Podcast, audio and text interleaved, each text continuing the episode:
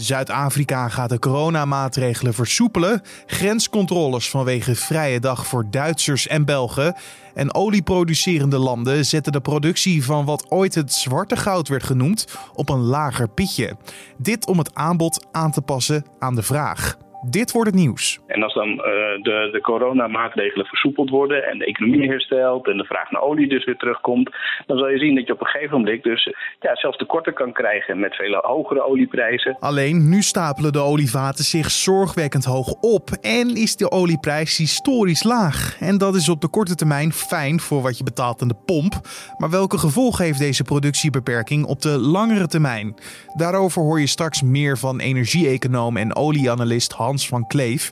Maar eerst kijken we kort naar het belangrijkste nieuws van nu. Mijn naam is Carne van der Brink en het is vandaag vrijdag 1 mei. Het verlenen van reguliere zorg loopt over enkele weken mogelijk vertraging op in Noord-Brabant. Dit komt doordat de terugloop van het aantal coronapatiënten in Brabantse ziekenhuizen te langzaam gaat.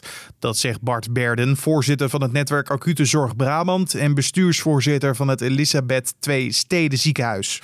Volgens Berden heeft Brabant een groot reservoir aan besmette coronapatiënten. En dat gaat volgens hem de komende weken problemen opleveren. Het zou namelijk kunnen betekenen dat ze onvoldoende niet-COVID-patiënten kunnen helpen. Dat Noord-Brabant een van de provincies is waar de meeste coronabesmettingen plaatsvinden, laten de cijfers van het RIVM ook zien. In totaal werden donderdag bij de GGD's ruim 500 nieuwe besmettingen gemeld. Iets meer dan 100 daarvan waren afkomstig uit Brabant. De Nederlandse economie groeide vorig jaar met 1,8 procent. Dat blijkt uit het jaaroverzicht van het Centraal Bureau voor de Statistiek. De groei lag minder hoog dan in de vier voorgaande jaren. Maar de Nederlandse economie groeide wel harder dan die van omringende landen als Duitsland, België en het Verenigd Koninkrijk. De stijging van de Nederlandse economie komt omdat Nederlanders meer zijn gaan werken. Het totale aantal gewerkte uren lag namelijk 2% hoger dan in 2018. Wel nam de arbeidsproductiviteit met een daling van 0,2% ietsjes af. De zon is een stuk minder actief en heeft minder zonnevlekken dan vergelijkbare sterren.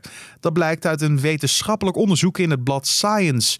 Wetenschappers komen tot de conclusie dat onze zon een saaie persoonlijkheid heeft na onderzoek van bijna 400 sterren van gelijke grootte, draaisnelheid en oppervlaktetemperatuur als de zon.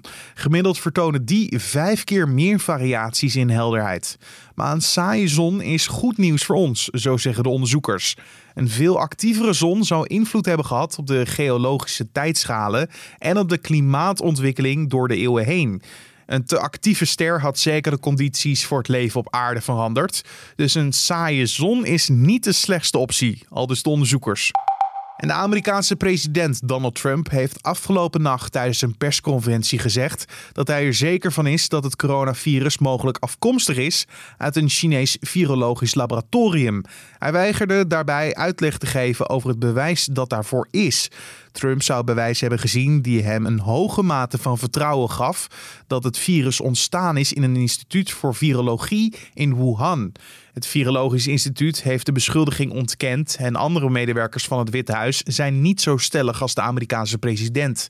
De meeste gezondheidsexperts gaan ervan uit dat het virus afkomstig is van een dier en dat het op een markt waar wilde dieren worden verkocht in Wuhan is overgesprongen op mensen.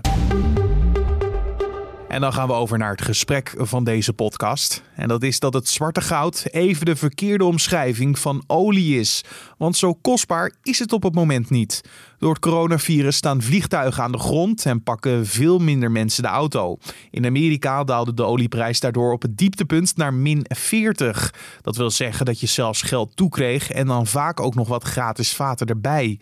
Oliebedrijven willen van die olie af, want door een gebrek aan plekken om het op te slaan wordt bewaren zo langzamerhand duurder en duurder. Daar moet iets aan gedaan worden. Daarom besloot het oliekartel OPEC dagelijks 10 miljoen vaten minder te produceren per vandaag. Collega Esme Dirk sprak met energie-econoom Hans van Kleef, die het heeft over een bijzondere dag. Ik denk dat je absoluut kan spreken van een uh, historisch akkoord. We hebben eerder natuurlijk akkoorden gezien tussen OPEC en andere landen om de productie te verlagen. Maar goed, toen hadden we het over een verlaging van 1,7 miljoen olievaten per dag. Um, en daar heeft Saudi-Arabië er nog wat op gedaan. En eigenlijk begin maart klapte het, het, OPEC-overleg juist om die 1,7 te verhogen met nog eens 1,5 miljoen vaten. En ja, het, het, feit dat het toen al klapte op alles bij elkaar zo'n 3,5 miljoen, of nog niet eens 3,5 miljoen vaten per dag.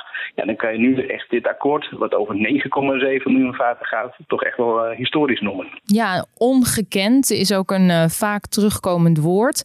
Uh, ja. Wat vind jij het meest zorgwekkende aan deze situatie? Uh, het zorgwekkende is nu natuurlijk dat door alle maatregelen die door de overheden zijn genomen, de vraag naar olie zo enorm is gedaald, ja, dat het overaanbod zo groot is dat het haast niet te, te managen valt op het ogenblik. Um, en op korte termijn is dat natuurlijk, uh, ja, lijkt dat goed nieuws, want lage prijzen is voor de consument prettig. Maar dat betekent ook dat de productiecapaciteit op een gegeven moment steeds lager wordt. En als dan de, de coronamaatregelen versoepeld worden en de economie herstelt en de vraag naar olie dus weer terugkomt, dan zal je zien dat je op een gegeven moment dus ja, zelfs tekorten kan krijgen met veel hogere olieprijzen. Uh, en uh, kunnen we dus niet meer aan de vraag op een gegeven moment voldoen. En als je, als je dit nou vergelijkt met uh, de oliecrisis van 1973, gaat deze crisis daar dan de plek van innemen in de geschiedenisboeken, denk je? Nou, dit, dit is echt een compleet ander soort crisis. In 1973 was het echt een, een vergeldingsactie vanuit de uh, landen in het Midden-Oosten richting Nederland, richting de VS vanwege hun steun aan, aan Israël. Mm -hmm. um, en, en werd dus als het ware bewust de olieprijs juist opgedreven en de olieproductie uh, uh, verlaagd. En dat was zeg maar om, ja, puur als vergelding. En wat we nu zien is dat eigenlijk een politieke actie heeft geleid tot een enorme vraaguitval. en, en die moet juist gebalanceerd worden. Dus het, het effect is hetzelfde, dus dat de productie verlaagd moet worden. Uh, om, om, om, om die markt te balanceren. Uh, maar uh, ja, de, de, de, ja, zeg maar, het startpunt is natuurlijk compleet anders. Ja, maar dat, het begon ook wel met een prijzenoorlog tussen Rusland en Saudi-Arabië. ja, dat is waar. maar, maar goed, ook, ook daar zie je nu, en elke, ja, ook akkoord nu, want het was inderdaad een prijzenoorlog tussen Saudi-Arabië en Rusland nu begin maart. Uh, maar eerlijk gezegd uh, ja, is het nog steeds niet helemaal duidelijk of dat nu uh, een, een bewuste gecreëerd conflict was. zeg maar, of dat het echt gemeend was. Want uiteindelijk ja, voelde Rusland er niet veel voor om de productie te verlagen. Om, om ja, de, de economische gevolgen van dat corona op te lossen. En, en Saudi-Arabië heeft ja, daar een beetje theatraal gezegd van nou dan gaan wij de, de, onze prijzen richting Azië verlagen. maar eigenlijk hebben ze ook wel een gezamenlijk doel. of in ieder geval ja, een gezamenlijk belang daarin. En dat was namelijk de, de olieproductie in de VS uh, een, een, kleine tik uitdelen. Nou, en dat is gelukt. En dat is zeker gelukt.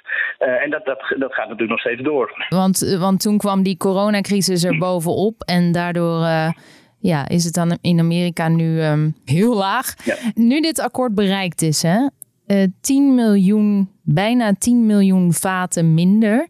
Is dat genoeg om die prijs weer omhoog te trekken en, en die verminderde vraag nu te ondervangen? Uh, nou, op, op korte termijn niet. Er vliegen heel weinig eh, mensen natuurlijk. Uh, de, de, de, het woon-werkverkeer is, uh, is aanzienlijk verminderd. De, de, verrassing van het akkoord zat hem ook vooral denk ik in de lengte. Het, in principe is de bedoeling dat het verlaagd wordt tot april 2022. En dan niet per se met 10 miljoen, maar dat wordt dan langzaam afgebouwd naar 6 miljoen mm. productieverlaging. Maar dan nog, en, en uiteindelijk verwachten we natuurlijk met z'n allen dat op een gegeven moment die maatregelen om de coronavirus te bestrijden wat versoepeld worden. dan zal de economie herstellen en de vraag naar olie weer aantrekken. En komt de markt dus wat meer in balans. En uh, ja, dan moeten we nog inpieren op die hele grote voorraden die inmiddels zijn opgebouwd. Ja, want het is ook vooral dus een probleem dat er niet genoeg plek is om al die vaten te bewaren. Klopt. En met name in de VS is dat nu een probleem. En dat zagen we natuurlijk uh, afgelopen tijd ook terug uh, in bizar lage olieprijzen, zelfs negatieve olieprijzen. Wat eigenlijk echt een uiting is van het feit dat ja, de opslagcapaciteit vol begint te raken. en dan heb je ook een lage prijs nodig om te zorgen dat die olieproducenten, die eigenlijk in de VS allemaal commercieel gedreven zijn, dat ze ook daadwerkelijk hun productie gaan insluiten. Ja. En Trump moedigt dit akkoord ook aan. Hij liet gisteren weten van plan te zijn de Amerikaanse oliesector financieel ook te gaan ondersteunen. Uh, ben jij daardoor uh, gerustgesteld? Nou ja, uh, dat is altijd een mooie. Um, laat ik zo zeggen, dat, dat, die de, dat die de sector ondersteunt, dat, dat is op zich mooi. Want dat betekent dat bedrijven uh, niet zo snel failliet gaan. Maar voor de productie zelf maakt het natuurlijk niet zoveel uit. Want als jij je geproduceerde olie niet op kan slaan, dan is het nog altijd voordeliger om het gewoon in, in de grond te laten zitten. Dus of, hij nou daarmee echt uh, de, een herstel van, van de, de olieprijs bewerkstelligt, dat, dat geloof ik niet. En wat we wel zagen is dat door de tweet van Trump die hij anderhalve week voor dit akkoord uh, de wereld inslingerde, waarbij hij aangaf uh, dat er een productieverlagingsakkoord van minimaal 10 miljoen nodig is. Um, uh, ja, dat, daarmee heeft hij natuurlijk wel gezorgd dat, dat, dat OPEC genoodzaakt was om toch wel te zoeken naar hoe, hoe ze zo dicht mogelijk bij die 10 miljoen moesten komen. Dus da daar heeft hij absoluut een, een rol in gespeeld. Ja, en hij heeft ook de olieprijs alweer weten te verhogen in die zin, hè? Ja, maar goed, voor door marktspeculanten. Uh, die gewoon een positie innemen op, uh, op, op, op ja, de richting van de olieprijs. En die zijn heel erg gevoelig op uh, ja, dingen die de markt kunnen beïnvloeden. En ja, Trump is zeker zo'n factor. Mm. En iedere tweet die hij de wereld in slingert, ja, die, die heeft een effect op de financiële markt en dus ook op de olieprijs. Dus wat dat betreft zie je dat hij met, met een paar woorden al behoorlijk wat kan bewerkstelligen. Terwijl echt puur in de, in de vraag en aanbod van olie op dat moment natuurlijk helemaal nog niets verandert. Nee. Kan je eens uitleggen wat het effect op ons land is van deze lage olieprijs? Behalve dan dat we aan de pond een paar eh, euro's besparen nu. Ja, nou dat is inderdaad wel eh, een heel belangrijk effect, dat we dat aan de pomp merken. Uh, en dat dempt dus ook een beetje het negatieve effect op de, op de economie van al deze maatregelen. Het jammer is dat het effect ook niet zo groot is, want uiteindelijk werken heel veel mensen thuis. Dus uh, we profiteren, de mensen die nog rijden, die profiteren ervan. maar er zijn natuurlijk heel veel mensen die er niet van profiteren. Mm. en verder zijn we als land ja, netto importeur van, van olie. dat betekent dat je normaal gesproken als, als een land ook profiteert van een lage olieprijs. Maar in dit geval met een markt die zo uit balans is en uh, ook gevolgen kan hebben voor de langere termijn, denk ik dat dat positieve effect nu ja, eigenlijk wel zoals een boemerang terug zou kunnen komen op een later moment. Dat die productie uh, misschien juist uh, te ver is gedaald en, en we ja, juist wat meer aanbod zouden nodig hebben. Dus ik, ik, ik, denk dat dat effect op de korte termijn ja, wel, wel um, ja, dat je dat moet afzetten tegen het effect op langere termijn. Ja, ja, maar Shell verlaagt nu voor het eerst sinds de Tweede Wereldoorlog het dividend. Um, dat raakte nou ja, de aandeelhouders van Shell. Um, ja. Maar hoe raakt het de gewone Nederlander uh, dat die productie nu verlaagd wordt? Nou, ik denk dat dat vooral zit in het feit dat je dus um, wellicht, uh, ja, hoewel het raar klinkt met, met de grote voorraad op dit moment, dus dat je op, op termijn dus eh, in de, uh, weer in de knel kan komen met, met, met het vinden van een balans tussen vraag en aanbod.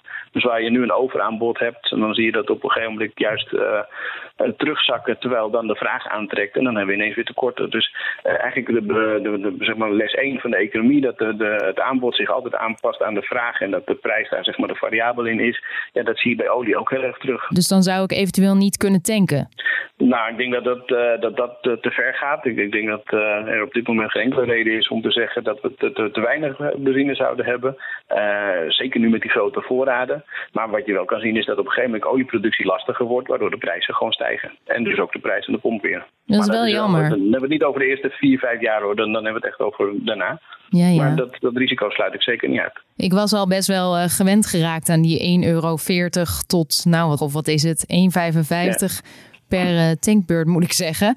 Um, Post-corona, als de vraag naar olie dus weer is zoals we die kennen en we allemaal weer gewoon de auto en het vliegtuig pakken, zal dat de prijs dan automatisch weer op peil brengen? Of is daar dan toch meer voor nodig nu we in zo'n diep dal zijn beland? Dan zal de, de markt weer iets normaliseren en dus de prijs ook wel wat herstellen. Maar het opwaarts potentieel van die prijs die is wel relatief beperkt. Om de simpele reden dus dat die voorraad zo hoog is. En daarbij komt nog dat uh, we af moeten vragen in hoeverre die uh, vraag naar olie ook herstelt. Want ja, ik ken genoeg afdelingen bij ons in ieder geval die zeiden we kunnen niet thuiswerken. Maar dat blijkt achteraf dus heel erg goed te, te werken.